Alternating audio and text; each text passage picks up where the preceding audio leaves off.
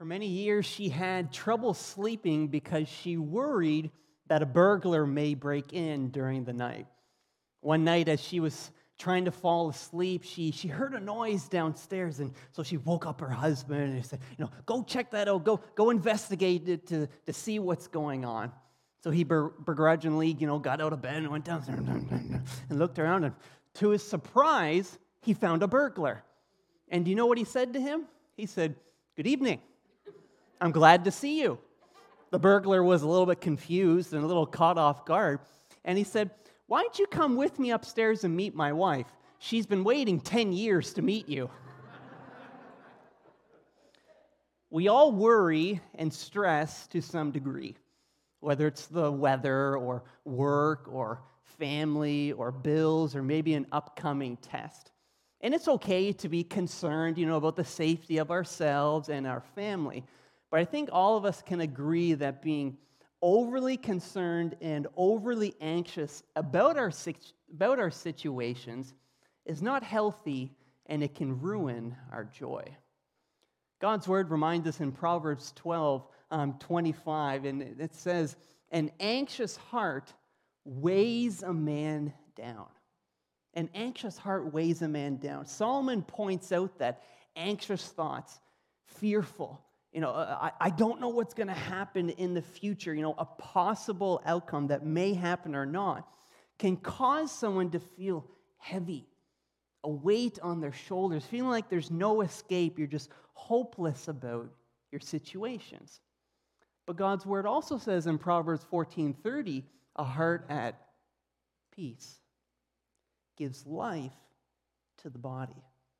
Solomon points out that when we're calm, quiet, and not disturbed, we are in fact actually strong. It gives life to the body. We're not depleted during hard situations in life. And we can deal with our circumstances with a sound mind, making wise decisions rather than making a decision out of emotion. I'm sure you've seen this graphic before. And it's kind of goes something like this. You know, there are so many things that I'm worried about. There are things that, you know, possibly can happen, but the things that do happen are pretty small in comparison. Research indicates that 80% of people handled their situations far better than they thought they would. Today, we're speaking about overcoming stress overcoming stress. Hard times come, but they don't have to ruin us or take away our joy and our happiness. We overcome stress by accepting that we can't control everything. But what we can control is how we respond and whom we put our trust in.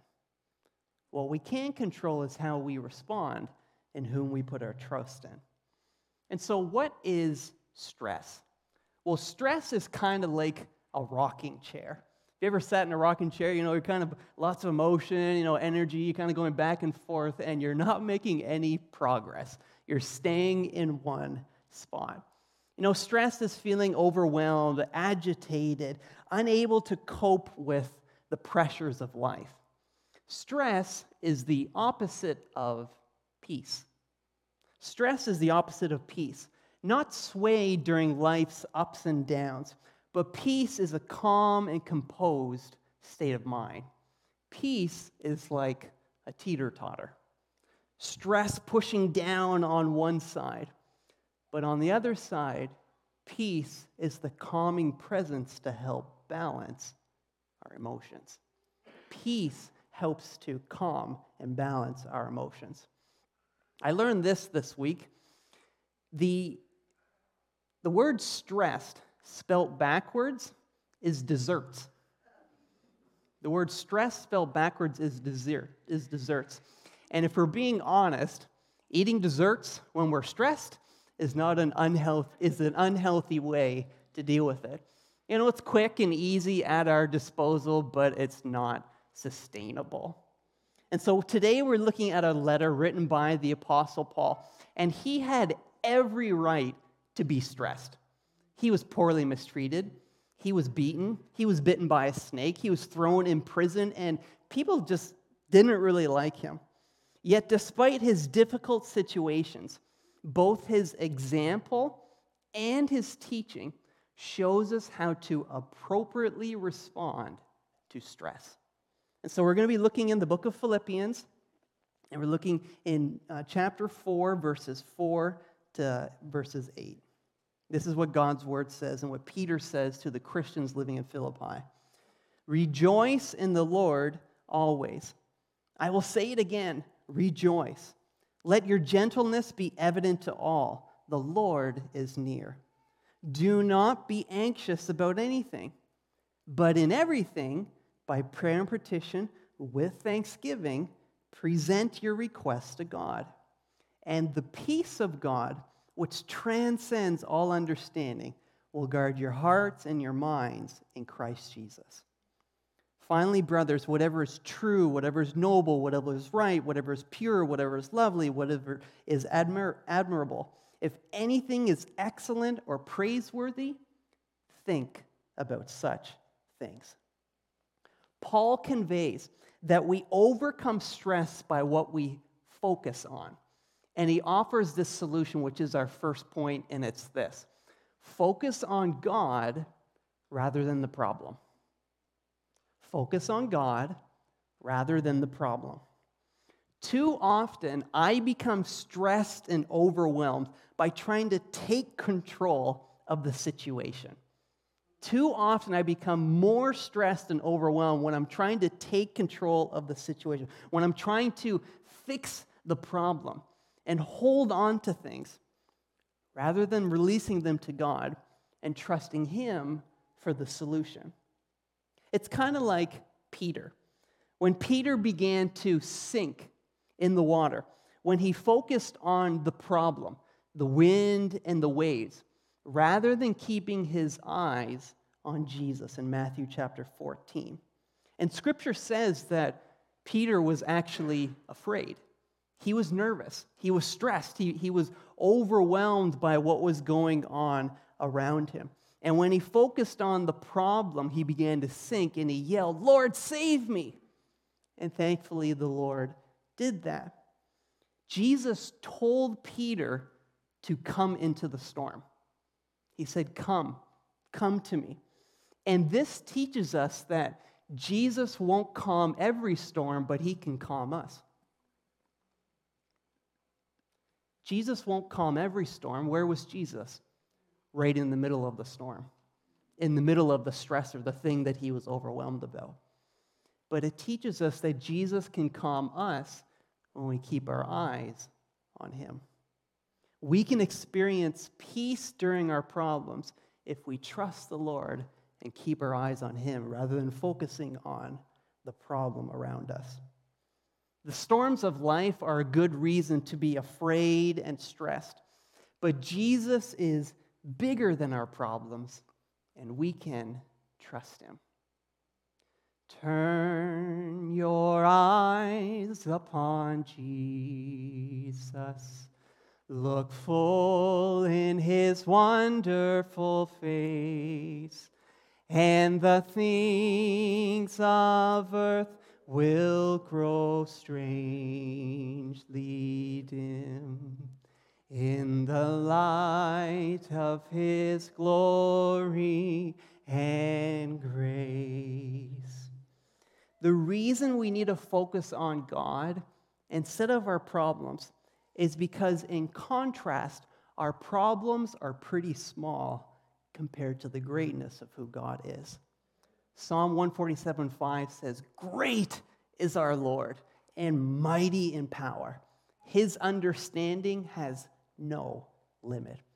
Is there anything too big, too hard for our God? No doubt the Philippians were stressed and anxious. We know in chapter 1 that they were concerned for Paul's safety while he was in prison. And chapter 1, verse 30 records that they were going through the same struggle that the Apostle Paul had.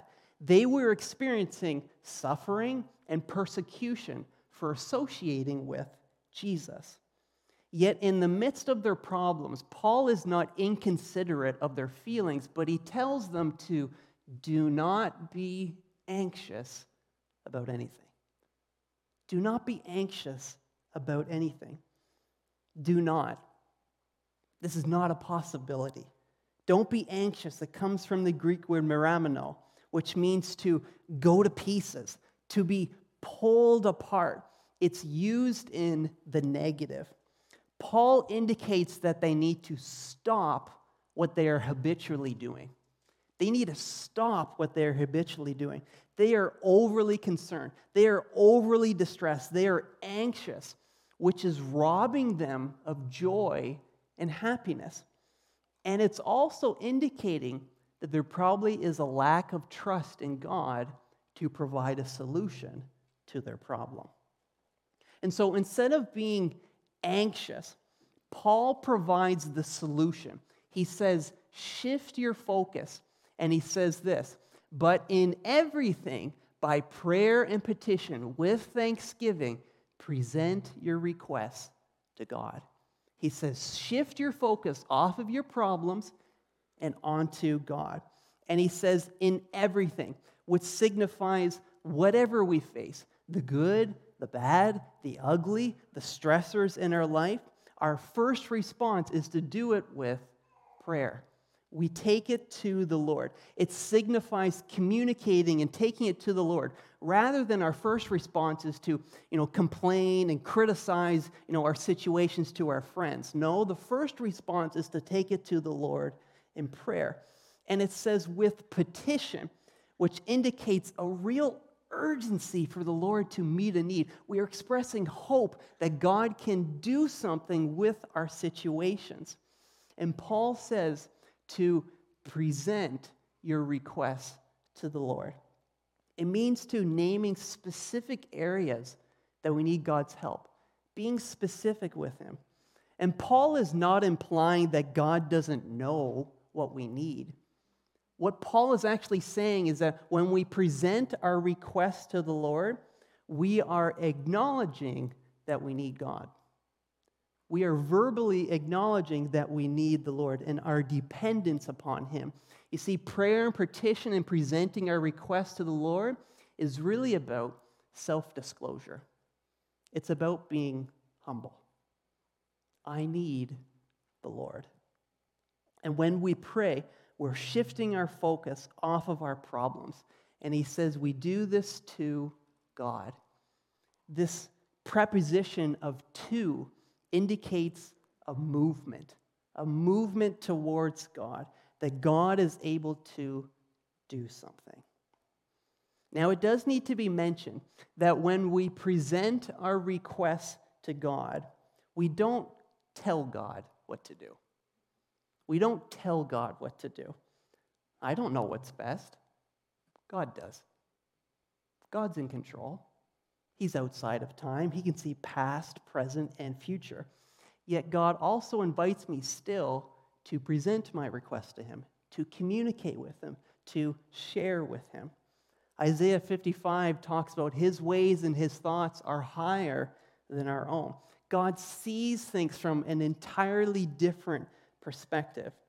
And Paul conveys there's a reason why we don't need to be anxious.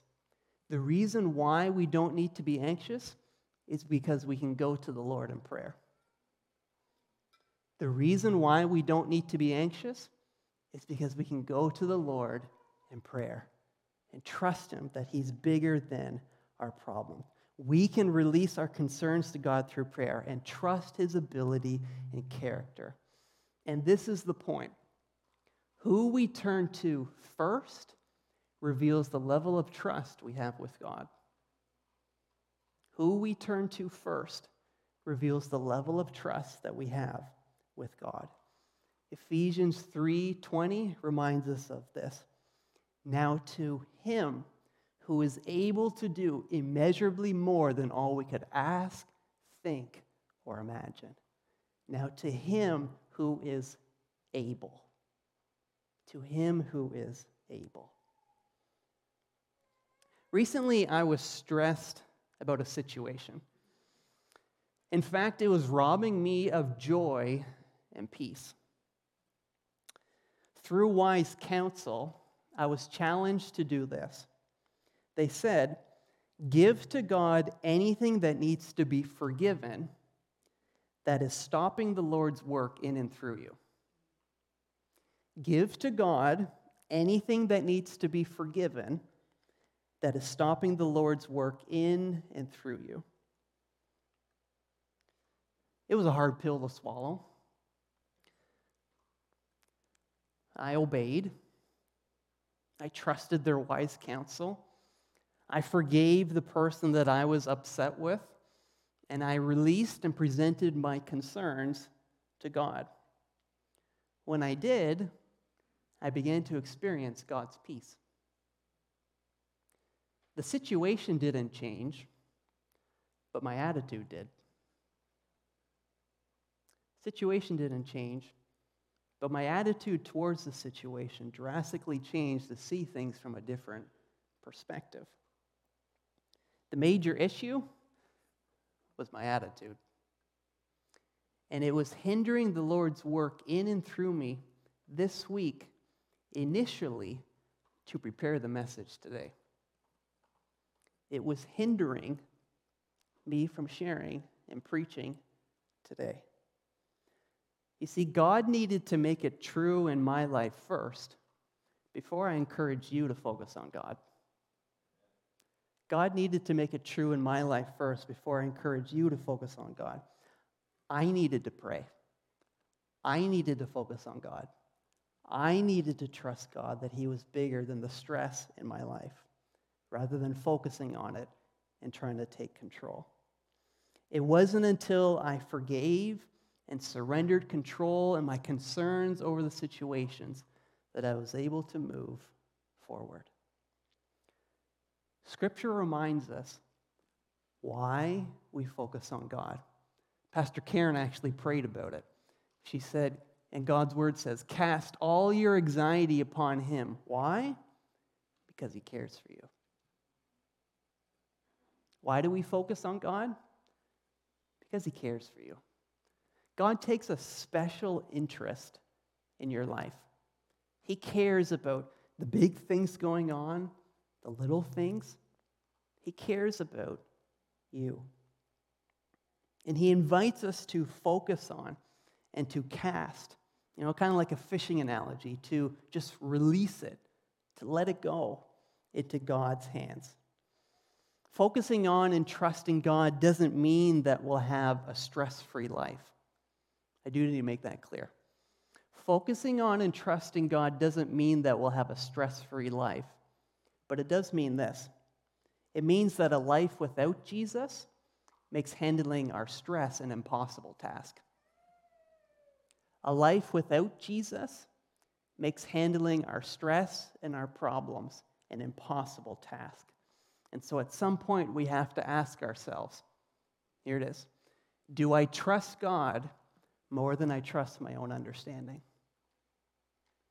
Do I trust God more than I trust my own understanding. So, where's our focus? Where are we looking at? What we focus on becomes big in our life.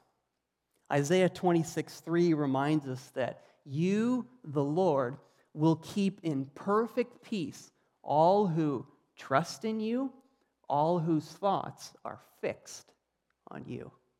You, God, will keep in perfect peace all who trust in you and all whose thoughts and minds and eyes are focused on you. Continual and ongoing focus on the problem brings big stress. Continual and ongoing focus on God brings big peace. Big peace. And so, what are you focusing on lately?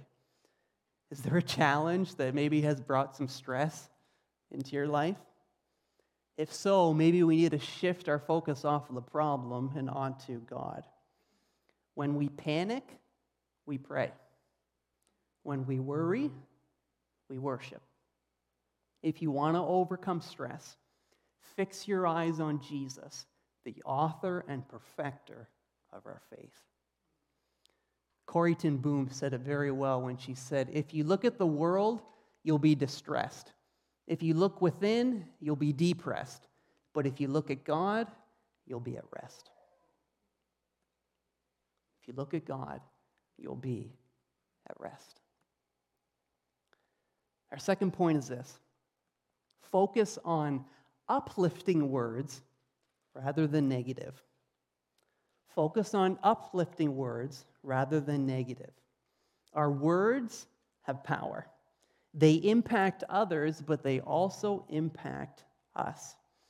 And this point is really about being intentional with the words that we speak.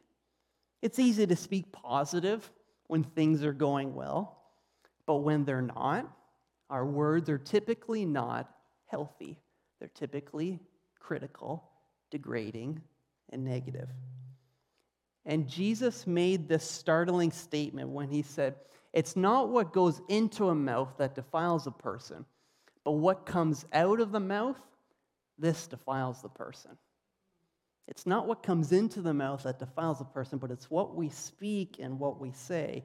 This is what defiles and destroys someone. The point is, words are an expression of what is in our heart. Out of the overflow of the heart, the mouth speaks. And so when we constantly use negative, harsh, hopeless words, it's indicating that a heart is unhealthy and it needs to be purified and refocused by God's power. In the midst of stress, Notice what Paul says the Philippians should be doing. In verse 4, he says, Rejoice in the Lord always. I'll say it again rejoice. Rejoice in the Lord always. I'll say it again rejoice.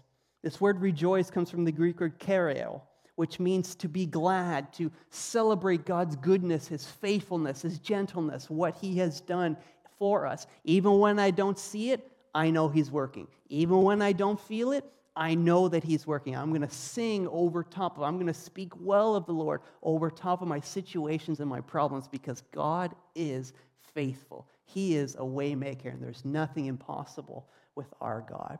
And Paul says, in the Lord, always, always indicates the object of our, of our rejoicing is towards God. Paul is not saying, cheer up, Philippians. He's not saying that. He's not saying, come on, he's not kicking them in the butt and saying, you know, get going, rejoice in the Lord. No. What he is saying is that we overcome stress when we shift our words onto praising God rather than complaining about our situations.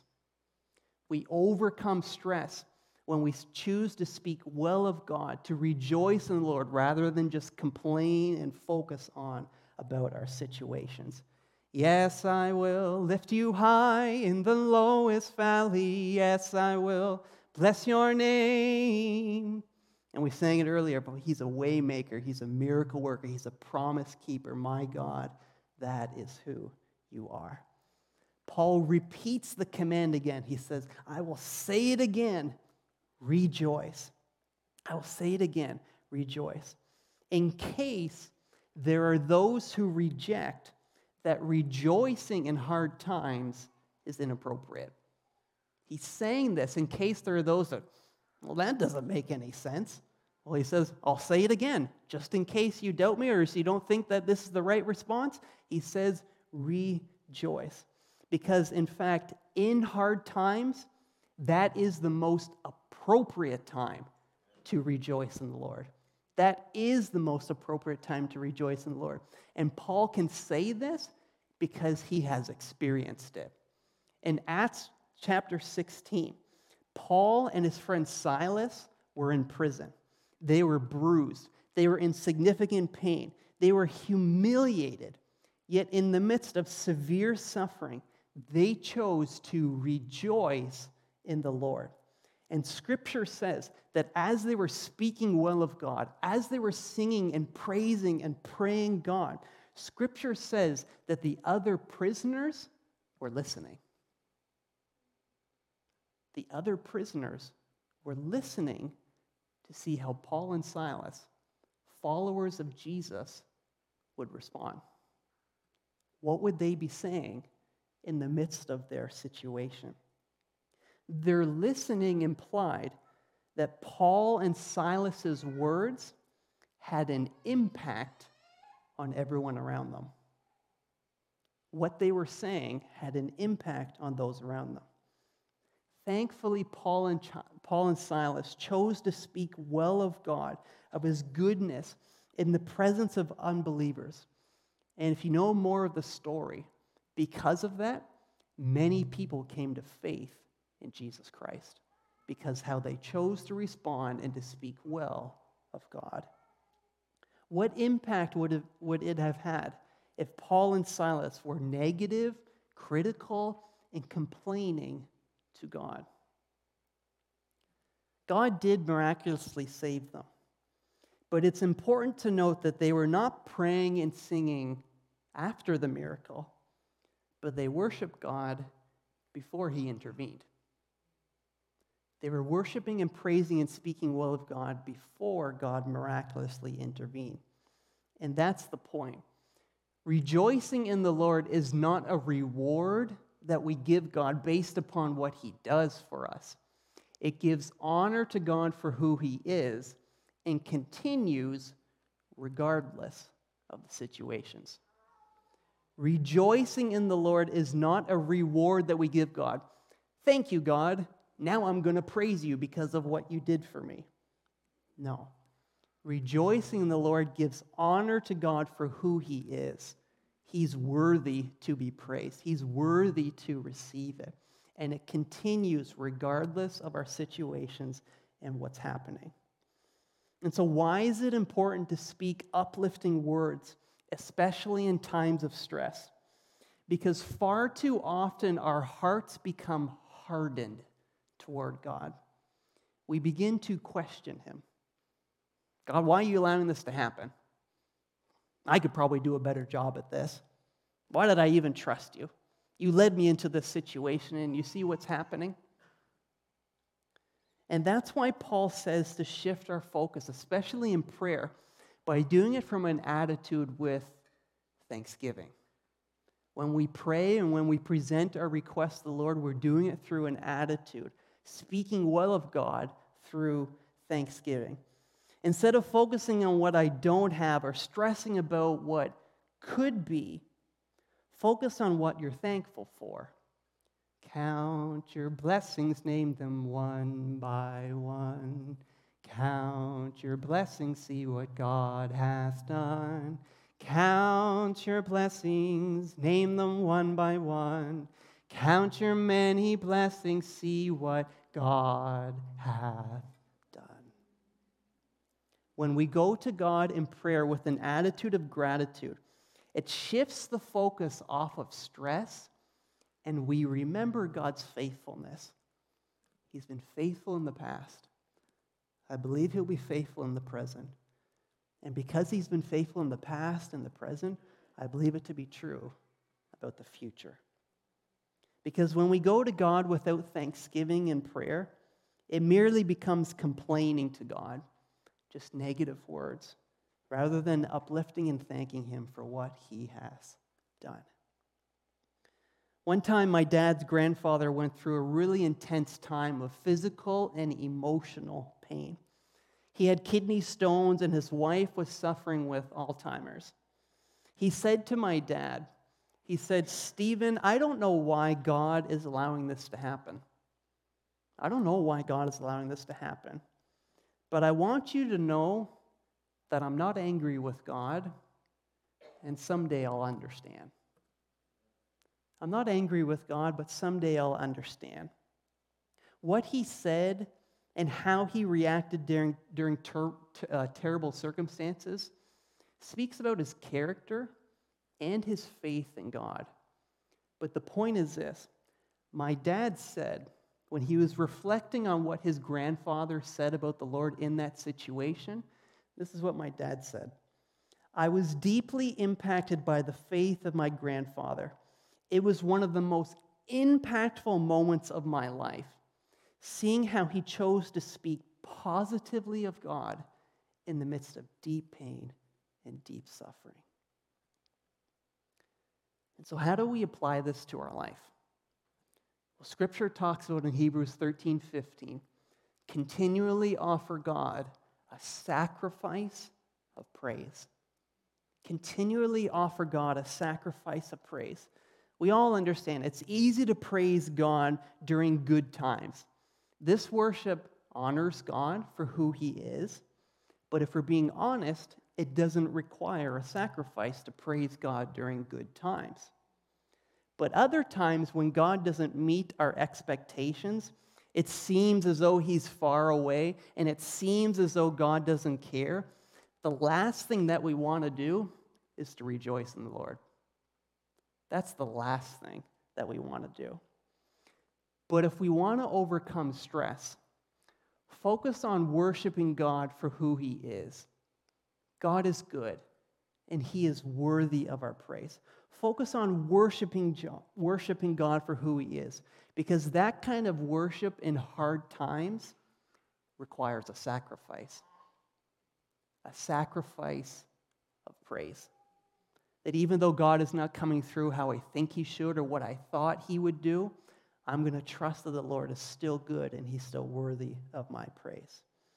And so let's choose to speak uplifting words, positive of God and in our situations, because it helps us to see the whole truth.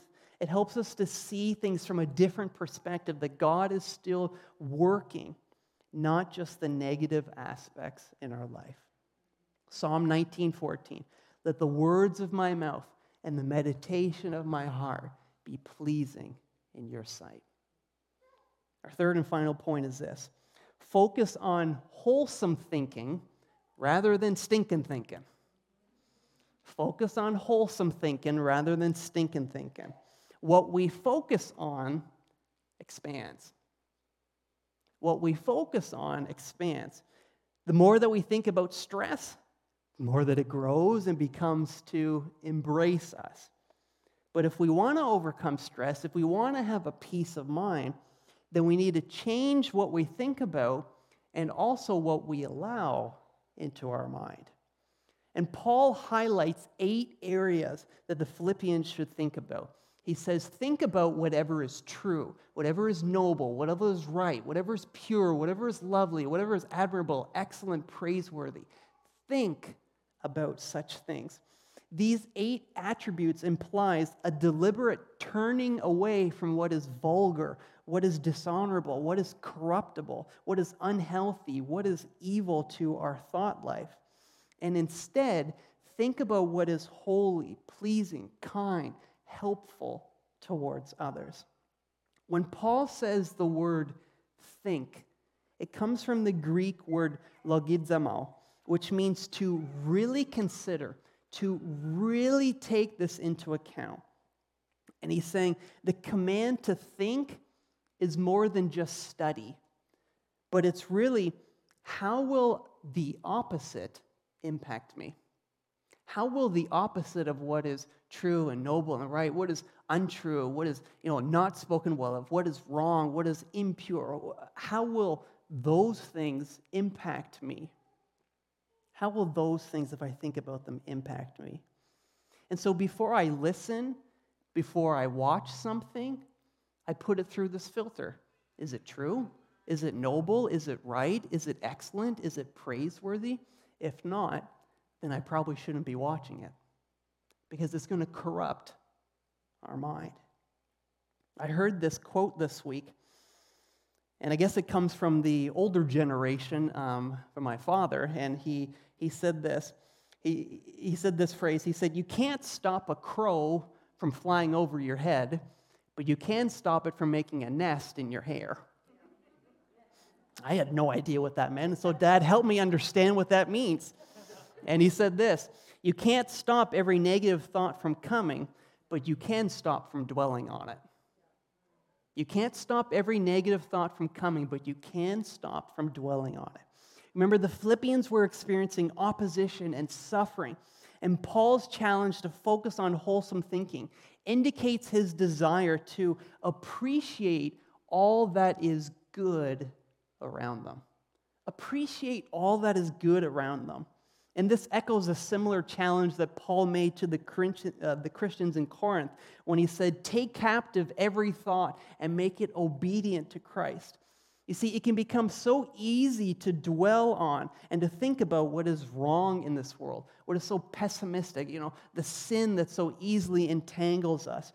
And in the process, we miss out on what is good because we're thinking about what is so wrong rather than thinking about what is good.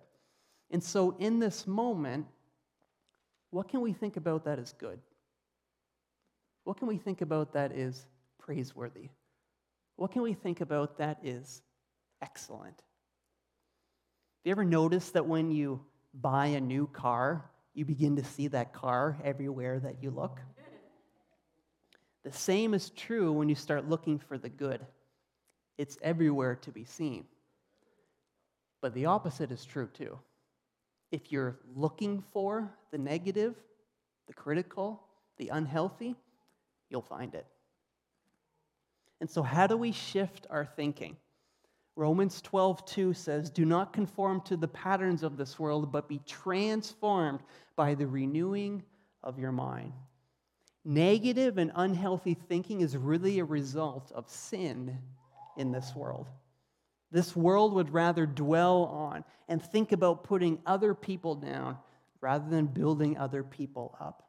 And when Paul says to be transformed in your thinking, it means a radical change, a radical reorientation. The word transformed actually comes from our English word metamorphosis, which means it is, you know, a caterpillar becoming a butterfly. It's a process of learning to think differently by asking the Holy Spirit to change our thinking. It's about surrendering our mind Jesus, surrendering ourself to Jesus. And so, if you want to overcome stress, what have you been thinking about lately? What have you been thinking about lately? Has the majority of your thoughts been positive, helpful, uplifting, praiseworthy? Or has it more been negative? Critical of gas inflation. What is wrong in this world? We overcome stinking thinking by surrounding ourselves with positive people as iron sharpens iron, so another person sharpens another. Reading God's word. All scripture is God breathed and useful for correcting, teaching, rebuking, and training in righteousness, so that the servant of God is thoroughly equipped for every good work, and remembering God's faithfulness. Let us hold unswervingly to the hope we profess, for he who promised is faithful. He is faithful. And so, to recap, what have we been talking about? Focus on God rather than the problem. Keep your eyes on and pursue God by releasing your concerns to Him through prayer.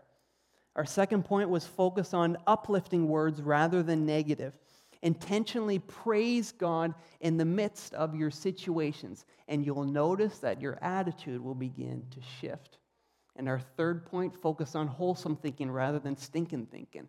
So, what can we thank God for and surround ourselves with? If we apply these points, if we present our requests to the Lord in prayer, there's a promise verse 7 and the peace of God, which transcends all human understanding, will guard your hearts and your minds in Christ Jesus. It's assurance, it's confidence, it's being undisturbed. God's peace. And so focus on God. Choose uplifting words, wholesome thinking, and you'll notice that your attitude and your shift and behavior will begin to change, become more like Jesus. We're about to watch a quick testimony, and then the worship team is going to come. But I want you to take a listen to a time in my wife's life when she was really stressed about a situation. and how God actually used that experience to bring peace to her life. Check this out.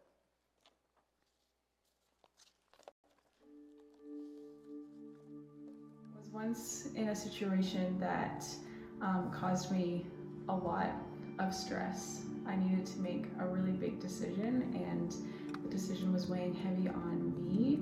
Um, not only how it would affect my life, but how it would affect the people that I love.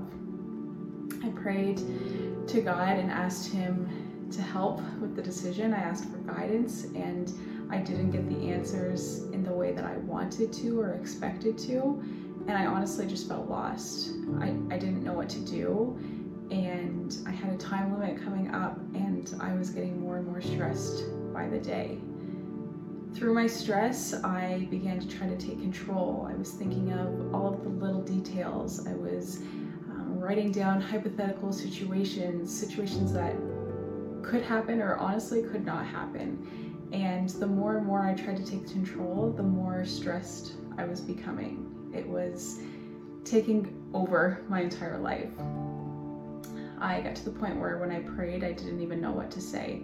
I just would weep and say, God, I don't know what to do. I I need your help. And that's all I could get out. And after doing that more than once, I was finally able to get the, to the point where I just thought, you know, I have to let go of these details. I can't control every little thing, and God is a God of details. He'll take care of the rest when I was able to focus on God's will for my life, I was able to finally let go of the stress and experience God's peace in honestly a way that I don't think I've ever experienced before. I was smiling instantly and just felt like a huge weight had been lifted off my shoulders.